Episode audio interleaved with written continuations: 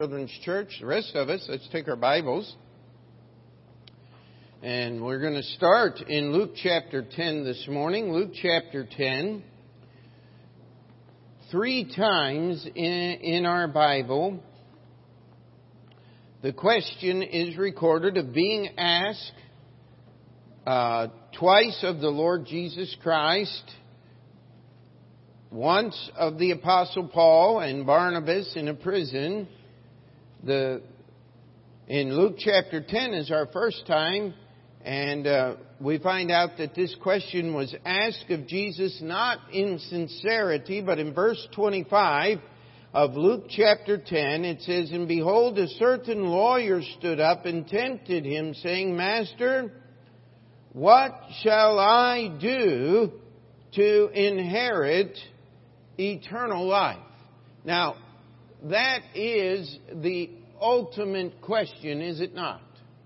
Uh, and this man was asking Jesus, not out of sincerity, not because he really wanted an answer, but because he was attempting, as was recorded in our Sunday school this morning, uh, he was attempting to ensnare Jesus or get Jesus to say something so that he could accuse Jesus of teaching falsehood. You see, the scribes and the Pharisees had already made up their mind that Jesus was not who he said he was, that Jesus could not teach the truth, and their only basis for that assumption was the fact that Jesus didn't agree with them. Have you ever met anybody like that? The, the whole world is subject to their understanding. Uh, I met a guy, uh, many people over the years, and they'd say, Well, I don't believe in anything I can't see. And my answer always is, That is a lie. And they look at me like, You call me a liar? Yeah, I am. You're just being dishonest. You believe in all kinds of things that you cannot see. And, uh, we believe in electricity, do we not? Uh, we believe in the law of gravity, do we not? Uh, we believe that uh, the television station uh, puts those uh, signals together and, and, the radio station and transmits them through the air, and we turn on our radio or television or pop our cell phone out of our pocket, and we believe we're talking to someone. Can you see their voice? Said, I can see them. I'm FaceTiming. Uh, wait a minute. You're not seeing them because they're standing wherever they are making the phone call. You're just seeing a picture of them. Amen? Uh, we believe in all kinds of things that we cannot see. And unless it's a Republican, we believe anything that a politician says, even though we've never seen one honest politician, not in my lifetime, hardly. Uh, and we still believe in those things, do we not? Listen, it gets unbelievable here, but this Pharisee, this, I mean, sorry, this lawyer is standing up and he's asking Jesus in a public forum, in a place where he is hoping to embarrass him, and he's asking him the greatest question that has ever been asked of man What shall I do to inherit eternal life? Now, we can stop for a moment and, and just look at some of the extremes that mankind has gone to. How many of you have ever seen a, a real, I was going to say a real live mummy? That's not really true uh, they're dead. But I mean, been to a museum and seen a, a, a real uh, physical Egyptian mummy there in the museum. I mean, there's lots of them in the Brooklyn Museum. When I was a kid raised in Maryland, we go to the Smithsonian. I, I remember, uh, uh, I think I was in high school many years ago. They brought the King Tut exhibition to the Smithsonian, and we drove down there and stood in line for like five or six hours. And then the teacher came and said, Listen, we got to leave. And we never saw a thing. It was rather disappointing. But uh, why did they do all those crazy things? Because they were preparing, they believed that through that embalming process and, and preparing the body in gold sarcophagus and, and all of these things and putting stores of, of wheat and, and food and riches in the tombs that the pharaohs would be provided for in the afterlife or in eternity. The, uh, the great uh, travelers and explorers, was it, uh, what was it, De Soto, who was looking for the fountain of youth in Florida, I believe, and and Ponce de Leon and all of those guys were traveling the world trying to find eternal life. And we don't have time this morning to talk about all of the religious things that go on in this world of people trying to seek some type of immortality. Uh, how many people in Hollywood, all, all they want is to be known, to have that legacy, to have their footprint or handprint in the sidewalk, and people to think about them forever. And yet, if we were to get a list of the biggest stars in the United States, I mean names that everybody knew in 1940, uh, unless you're a an old movie buff, you wouldn't know but just a small smattering of the names. And so this man was asking Jesus. Now it's interesting that he asked the question the way he did. He did not say, What shall a man do to inherit eternal life? He said, What shall I do? Now he was a lawyer. Now, unlike lawyers today, the lawyers that lived in Jesus' day only had one book they studied. What we call our Old Testament, the Jewish Scriptures. No one knew the Bible, the Old Testament, better than the lawyers did. They were the people who copied it. And one of the reasons we have a preserved word today is because of the work uh, of these lawyers who were carefully and and, and, and with greatest uh, uh, concern for accuracy, we're, we're reprinting by hand the Word of God. If you ever want to see how difficult that is, just open your Bible sometime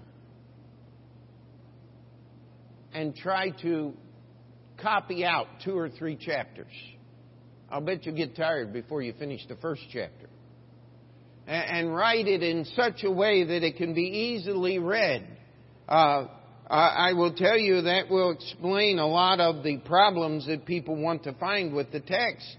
But if we compare those copies, we have God's Word. You can trust this book called the Bible. And this lawyer asked Jesus this question What shall I do to inherit eternal life. Now, before we examine the answer to the question, what was he really saying when he asked that question? You know what he was really saying? Jesus, you don't believe that I have eternal life. But I know that I'm chosen of God and I'm righteous and, and I want you to prove to me that I don't have a relationship with God. How many of you have met family or friends like that? Uh, he he didn't he was not asking this question out of sincerity. He was asking this question because he was he knew that Jesus uh, was accusing him of not having eternal life and he was going to embarrass the Lord Jesus. He, he was going to catch him in his speech. He was going to make sure that Jesus knew that he was wrong in his assessment of this man. Now, has Jesus ever been wrong? Absolutely not. He is God. And so look at Jesus' answer here. Let's examine it this morning. Verse 26, He, Jesus, said unto him, What is written in the law? how readest thou? He said, Okay, you say you have eternal life. You say that you have eternal life. What, what does the law say? And this man gave him the right answer, did he not? Let, let's read it carefully. And he answering, the lawyer, Thou shalt love the Lord thy God with all thy heart, and with all thy soul, and with all thy strength, and with all thy mind, and thy neighbor as thyself. And he said, Jesus said unto him, Thou hast answered right. This do, and thou shalt live.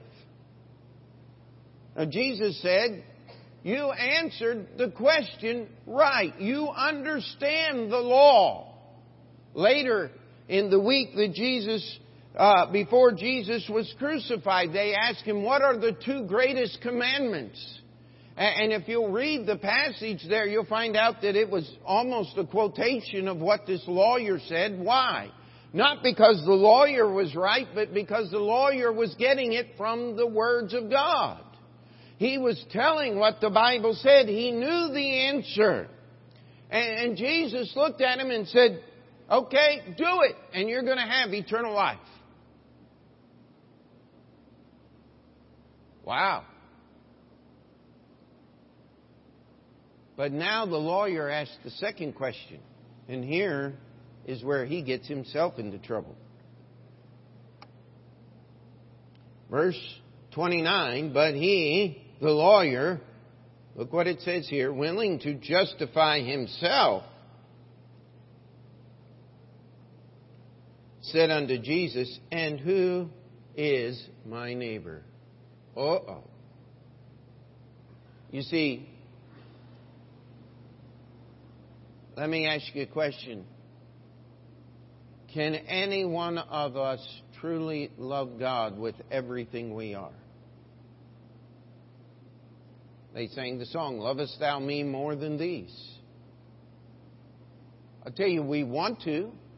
But how many of you, my hand will go up, I'll be honest in church. How many of you have sinned since last Sunday morning? Uh oh. You know, the first commandment is, Thou shalt have no other gods before me.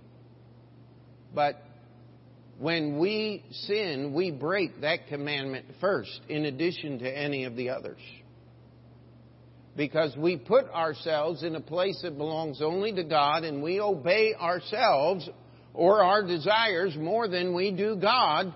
And this is, the man was convicted, he understood. Now, please be careful. Don't allow yourself to fall into the human reasoning of the Calvinist that says, you can't love God. The only way you can love God is for God to put His love in you and and God has to do it all. You can't do anything. Well, then why does Jesus tell this man to do these things and thou shalt live? You see, the Calvinist is just as wrong as the Arminian. Man's, man's understanding of the Word of God is simply that.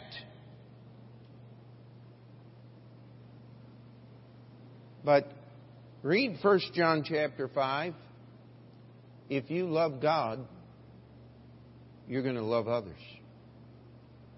And Jesus told him one of the most famous stories in the entire Bible.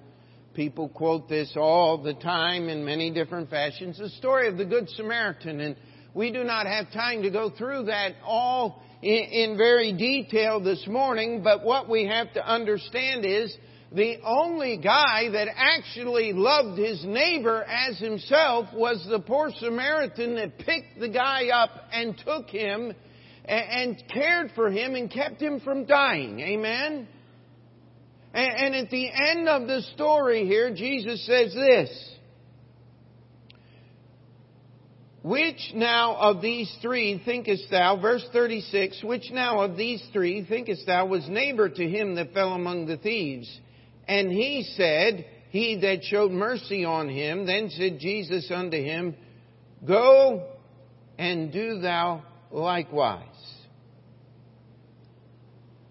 You see, the story of the Good Samaritan is not just simple benevolence. That's what most people would have us believe that uh, that just being nice to people is loving them. No, read the Bible. We've gone over this so many times, but uh, sometimes we just I, I feel as as your pastor we need to get this again. What is love? God is love. If I'm truly going to love someone, what am I going to do? I'm going to share God with them, am I not? How do you have mercy? Mercy is given to the defeated by the victor. That's how you got saved. Amen. How do I deal with mercy in the people I uh, in this world in which I live with my fellow man. How many of you that drive have wanted to cut someone off that cut you off? Oh well. Being the victor in the situation is not submitting your authority to the foolish driver who believes that they ought to cut everybody else off in traffic and acting just like them. Hello? It's retaining the proper rules even though others don't. How about when somebody gets mad and yells at you? What do you want to do? You want to yell right back, don't you? How do you become the victor in a situation? You do not submit to their standards of behavior. You don't have to. Why? Because you have the God of heaven living inside of you. If you're saved. Amen? And, so, what Jesus is telling this man here is not simply go out and be nice to people and help people who have down on their luck. What he is saying here is there is work to do in this world of those that claim to believe in Jesus Christ and that work is not based on benevolence or nice feelings toward people. It's based upon the character of God. You see, we were all the man that had fallen among the thieves when we submitted ourselves to the will of sin. And there was no way to save ourselves. If, if, if the Good Samaritan had not come along, that man would have died. In fact, the Bible tells us he was already half dead. And by the way, half dead is an awful lot closer to death than three quarters or, or nine tenths. I mean, half dead is very close to being all the way dead now, isn't it? And his only hope was that the Good Samaritan came and gave him treatment for his wounds and care that would keep him away from the exposure of the elements and would save his life. You see, true love comes from God. And when I take that love and share it with others, then what have I done? I've loved my neighbor as myself. But you got to get it from God first. See, the reason this lawyer couldn't do that because he had never gotten the love from God first. He was still busy trying to convince God that he was righteous enough to go to heaven. He had to turn loose of his religion and his understanding and his high estimation of himself. Uh, yesterday, as we were passing out tracts, I had at least two people come by and I said, May I give you a gospel tract? Oh, I'm good. And I always want to say something. I just do.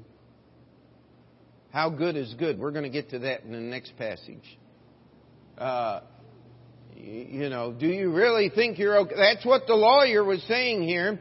And then we have an interesting story that sometimes people will say is unconnected, but I, I think it's really just put in here on purpose in in a proper order. We start in verse 38. Now it came to pass as they went that he entered into a certain village and a certain woman named Martha received him into her house and she had a sister called Mary which also sat at Jesus' feet and heard his word. But Martha was cumbered about much serving and came to him and said, Lord, dost thou not care that my sister hath left me to serve alone? Bid her therefore that she help me.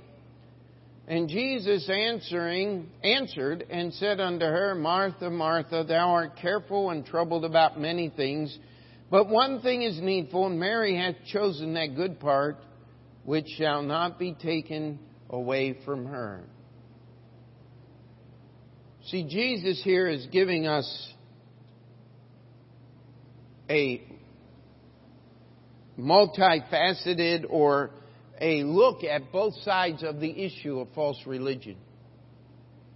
You see, there's so much false religion that is based upon self-righteousness and actual hatred toward other people and we have religions in this world today that are still fighting wars and trying to kill people to promote their religion. That's Jesus was speaking against that with the story of the Good Samaritan. But lest you think that just benevolence and goodwill toward man is the fulfillment of everything, we have the story of Mary and Martha here. And here was the real issue. Both Mary and Martha wanted to express their love for Jesus, did they not? And I'll, tell you what, I am so, I so enjoy people who know how to prepare a meal. Uh, I just really do. Uh, there, there are. Uh, it says he is richest whose pleasures are cheapest, and sitting down and just enjoying good food, nothing fancy, just something that tastes good and fills you up. Boy, I'll tell you what, I, I, I just enjoy that. Well, that was Martha. I'll tell you what, I bet she knew how to cook. But you see, our religion is not what we can do for God. It's what He's already done for us. Do you see the balance between the two stories? See, the story of the Good Samaritan is something you're supposed to do. Our, our, true religion is not without works and effort, but the works come after salvation not in order to earn it. Amen? But God is much more concerned with what He can do for us than what we can do for Him. You see, God wants us to understand something. If you're going to believe on the Lord Jesus Christ, He doesn't need me. He doesn't need my good works. He doesn't need my abilities. In fact, everything that we have that's good about us came from Jesus Christ. Could we say amen to that? And as Luke is assembling these things under the direction of the Holy Spirit here, he is helping us to understand what must I do? At the end of this story of the Good Samaritan, I wonder what was going on in the heart of the lawyer. Well, I'll tell you what was going on. He was justifying himself so that he could be right and Jesus could be wrong. Then Luke gives us the story so that we come by all of these centuries later and read this thing, we can understand something here. Yeah? If you're really going to love God and love thy neighbor as thyself, you're going to be doing something. You're going to be taking the gospel to the world in which you live. You're going to, you're going to love people. Read 1 John. If you can't love your brother whom you have seen, you don't love God whom you cannot see. Uh, there's got to be some reality there. But that reality is not based upon what I can do to please Jesus. It's what Mary was doing was sitting at his feet and receiving his word. When you receive Jesus, that's how you get saved now, isn't it? And so Jesus does answer this question and gives us a good look in here and understanding. Turn with me to Luke chapter 18, if you would. And we'll have this question asked again. And uh, this is the story, Luke 18, we'll start in verse 18. We call this the story of the rich young ruler. As we read in Matthew and, and Mark and the, the other stories there, we find out that he was rich, he was young, he was a ruler. Uh, one of the accounts tells us that he came running and falling down in the road before Jesus. Now, could you imagine uh, Senator Chuck Schumer running and getting on his knees in the sidewalks of New York City and saying, Tell me how to be saved. Our first question would be, What have you been smoking, right?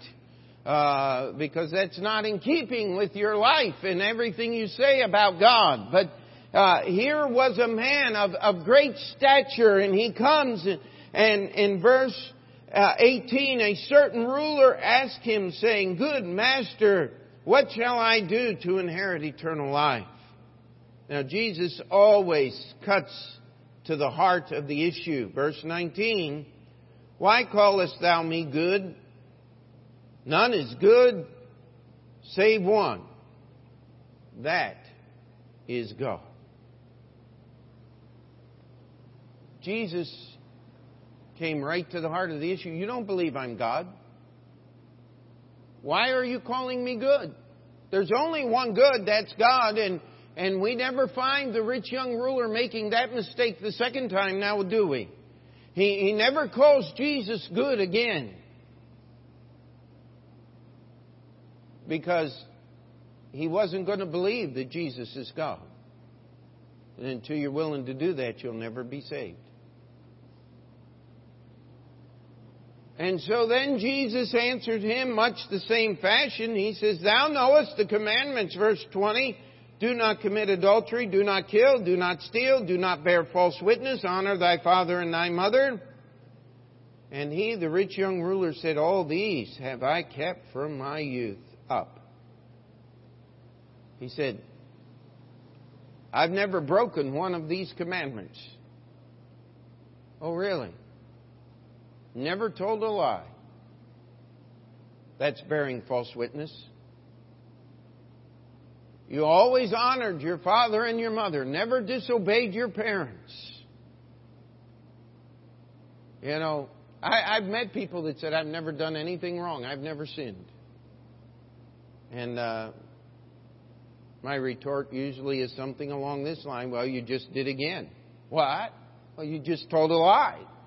Uh, the Bible says, for all have sinned and come short of the glory of God. And if you want to call God a liar so that you can pretend to be righteous, there's, there's really nothing I can do for you.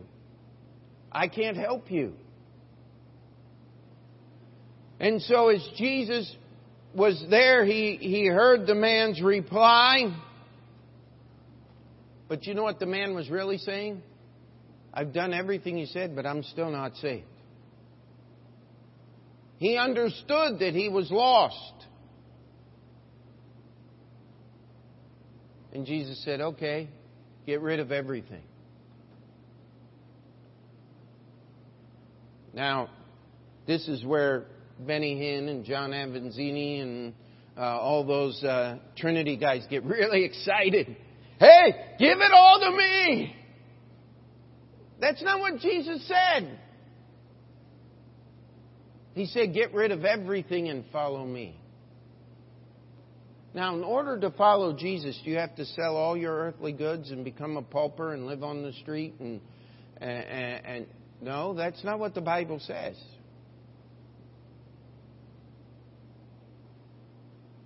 You see, in the first story, we learned that if you're going to inherit eternal life, you got to love God and you got to love people. There's something you got to do. But it's not what you do, It's what Jesus has done that gives you eternal life. Amen. In this story, we're going to learn that if you're going to hold on to anything, if you're going to put your trust in anything, if you're going to let anything in this world get a hold of you, it's not how much riches you have, it's how, what hold your riches have on you. How many people would turn their soul over to the devil Fill in the blank. I'm not going to believe in a God that won't allow me to enjoy my life my way. You hear that on the news every day, not worded quite as frankly as that. Because if they said it that frankly, they might even hear it themselves and say, Whoa, wait a minute, what am I saying? But you hear it said more like this I don't believe in a God that condemns fill in the blank, the sin of their choice. Uh, years ago, Chuck Swindoll wrote a book on grace. And somebody thought they were, family member actually thought they were giving me a nice present and gave me a copy of the book. And I started reading it, and I said, uh, What is this? This is not grace. This book was basically written as an apology because Chuck Swindoll liked to smoke a pipe, and some Christians said, uh, smoking is not a good testimony for Jesus Christ. And so he wrote a whole book on how he had enough grace to smoke a pipe when the rest of us shouldn't. Listen, the sin of smoking is this I cannot tell you about the goodness of Christ with a cigarette hanging out my mouth. Or anything else, by the way. It's attached to so many wicked things. Oh, yeah, I know. The great scholar stands there, and Spurgeon smokes cigars, and listen, Man is not my standard of righteousness. Jesus Christ is. And when we, as God's people, involve ourselves in behavior that brings a shadow upon the testimony of the goodness and greatness of God, we sin great and grievously against the God we claim to love and to serve. That was the rich young ruler's problem. He was not going to give up his life to follow Jesus. He would not surrender his station that he did not earn. He inherited that. He was not going to give up his riches that he did not earn. He didn't work for those things. They were given to him. He, in order to obtain those things at a young age, uh, it, it's not the, the world in which we live today. He had to be given those things. His title, his position, his finance, and then, wait a minute, if I give my life, I'm, I'm going to live an awful long time. Uh, I, I wouldn't mind serving God for the last few years of my life, but, but I'm not going to give up everything for my whole life. If you're going to be saved today, my friend, if you're going to inherit eternal life, you got to let go of everything. That's the story of the rich young ruler, isn't it? Let's go to Acts chapter 16. The third time this question is asked, it's worded a little differently here. It's not asked of the Lord Jesus Christ, it's asked of the apostles Paul and Barnabas. It's not a nice place. It's not in the temple or the synagogue. It's in a prison. We, most of us know the story here. Paul and Barnabas were beaten. Silas, I'm sorry, I've been saying Barnabas, was Paul and Silas. Uh, they were beaten, they were thrown in prison. And let's just pick up our reading in verse 25. And at midnight, Paul and Silas prayed and sang praises unto God, and the prisoners heard them. And suddenly there was a great earthquake, so that the foundations of the prison were shaken, and immediately all the doors were opened and everyone's bands were loosed. And the keeper of the prison, awaking out of his sleep and seeing the prison doors open, he drew out his sword and would have killed himself, supposing that the prisoners had been fled. But Paul cried with a loud voice, saying, Do thyself no harm, for we are all here.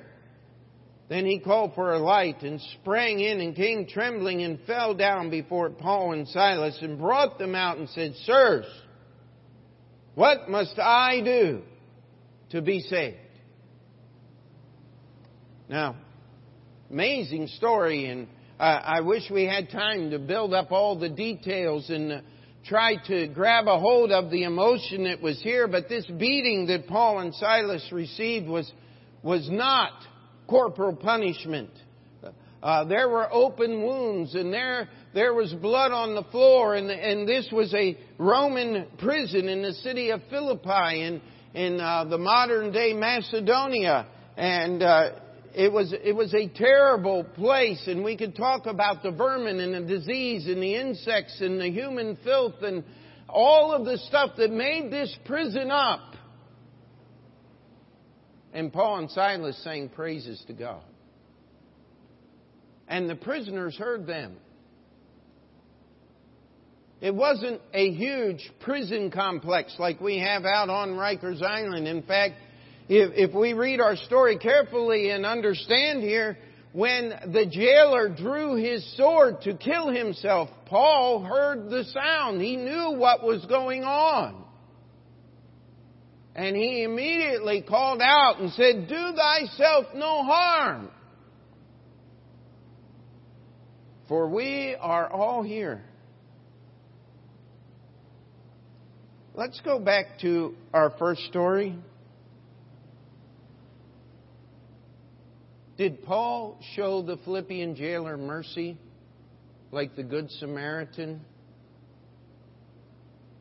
showed the man who had fallen among the thieves? Are we all together? I, I think that's a pretty good example of showing mercy. I mean, Paul was the one that should have been complaining. He was bleeding. He was in terrible pain.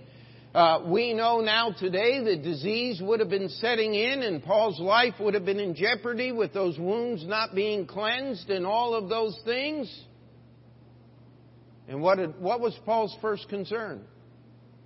It was for the jailer the guy who was responsible for some of Paul's sufferings.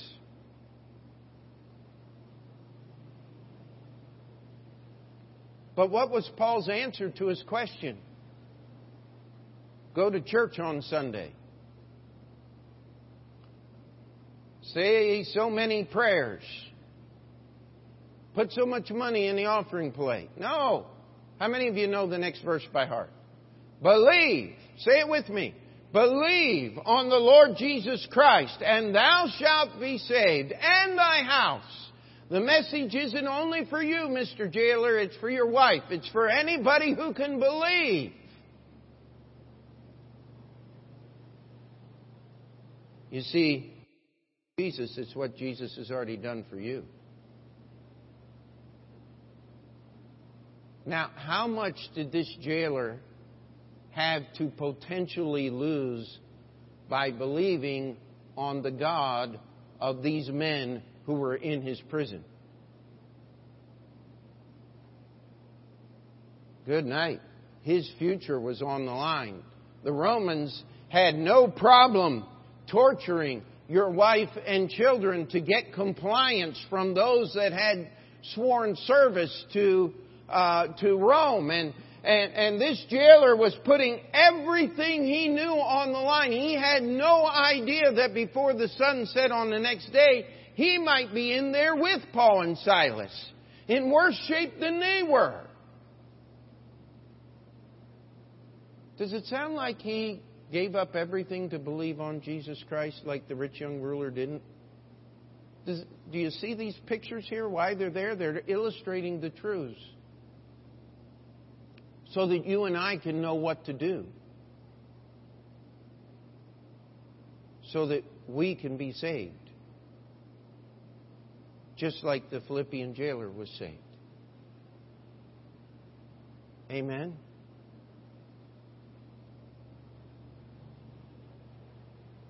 You see,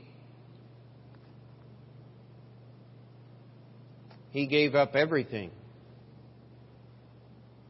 And look what it says in verse 33 And he took them the same hour of the night and washed their stripes and was baptized, he and all his straightway. And when he had brought them into his house, he set meat before them and rejoiced, believing in God with all his house. I gotta say this people try to get infant baptism out of this passage. See, he had to have babies in his house, so they baptized the babies. Okay, well, you show me a baby that can believe on the Lord Jesus Christ, I'll believe you. But you got to believe on the Lord Jesus Christ first. Don't go looking for excuses in the Bible for your traditions, please. Look for Jesus. Because you got to give up your traditions to believe on Jesus Christ. That's how you get saved. Baptism is for those that have been saved to give a public testimony of the work that the Holy Spirit has already done in their life through the finished work of Christ. Can we say amen to that? See, salvation is really a simple thing. But why won't people be saved? Well, let's go back through our stories. They're holding on to something, like the rich young ruler. They won't give it up, they won't let go.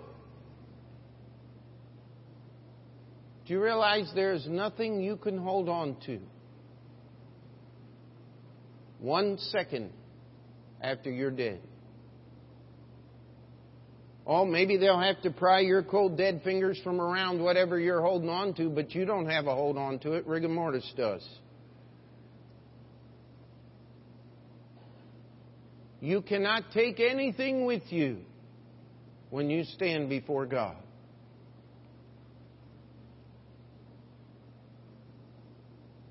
Except it is finished. Because you didn't do that, Jesus did.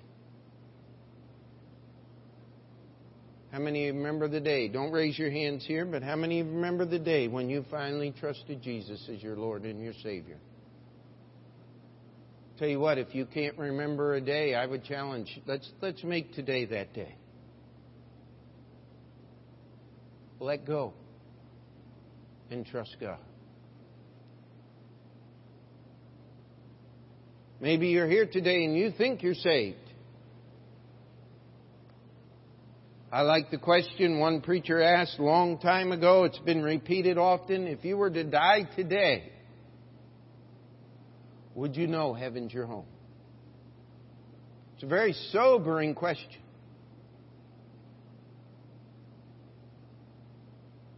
The lawyer was answering, yes until Jesus told him the Good Samaritan story. Then he realized that whatever Jesus was talking about, he didn't have. But he wasn't going to love those dirty so and so's out there. He wasn't going to turn down his own righteousness to accept God's. Martha thought she was doing Jesus a favor, that she was actually ministering to him and worshiping him. That doesn't happen before you're saved, that happens after you're saved. You got to sit at Jesus' feet and receive his word. Three times in the Bible I found this question What must I do to inherit eternal life? Twice. both failed to get it. The men who asked the question. The Philippian jailer said, Sirs, what must I do to be saved? And he got saved. Because he wasn't holding on to anything. He had nothing to offer God. And getting saved is getting born again. That happens at a point in time. And just like a little baby is born, you must be born into God's family. There must be a time when you turn loose of yourself and everything you know and simply trust in the finished work of Jesus Christ. When you give your soul to Christ, let me tell you, He'll do a whole lot better job taking care of it than you ever could. He'll give you more than you could ever buy, even if you're the richest man in the world. But not all those treasures are here on earth. Some of them you get to enjoy for all eternity with the Savior. Tell you what, I wouldn't trade living for Jesus for anything this world has to offer. And I'm not going to go chasing eternal life anywhere else. Not in a vitamin shop, not in a gym, not in some old manuscript. I found it in Jesus Christ. Let's pray. Dear Heavenly Father, we come before you. Lord, we ask that you would work in our hearts and souls. Lord, I pray for those that are saved today that we would remember what happened the day we got saved. And Lord, understand better in our hearts what we let go of so that